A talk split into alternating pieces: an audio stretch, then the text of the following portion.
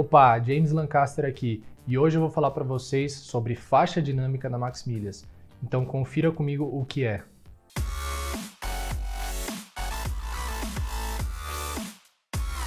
Bom, vamos lá, galera.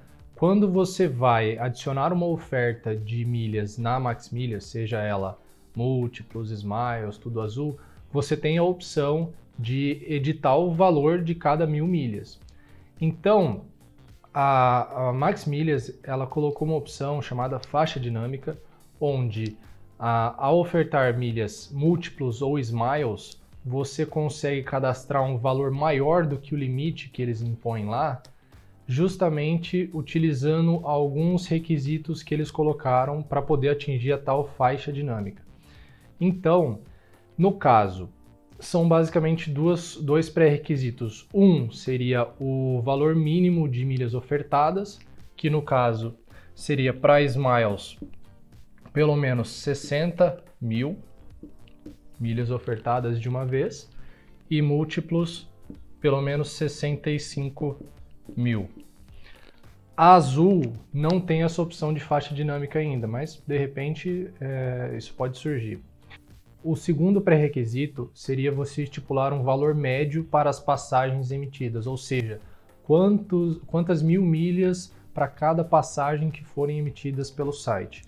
Então, é, isso pode variar de acordo com a, o perfil da pessoa, não, não é, é, toda conta não vai ser igual a outra. No momento, a, é, essa, esse valor médio de emissão varia entre 10 e 20 mil milhas é, justamente até em relação ao limite né, da quantidade de milhas ofertadas, pode ser que a sua conta, é, vamos supor na Smiles, vá de 60 mil até 360 mil milhas, e na minha for de 60 mil para até 500 mil milhas. E qual a vantagem de você utilizar a faixa dinâmica? É justamente você poder cobrar um pouco mais caro pelo valor do milheiro da, né, das suas milhas. Ou seja, a cada mil milhas você poderia cobrar mais do que o valor limite que, que é, é, é comum ali na Max Milhas. Ou seja, se, um, se você poderia cobrar 22 reais por mil milhas suas, ah, ao entrar nessa faixa dinâmica, a Max Milhas te ofereceria um pouquinho mais, vamos por 23. Então, no caso, dá uma diferença de mais ou menos 1,5% a 3% a mais que você conseguiria arrecadar com a venda das suas milhas.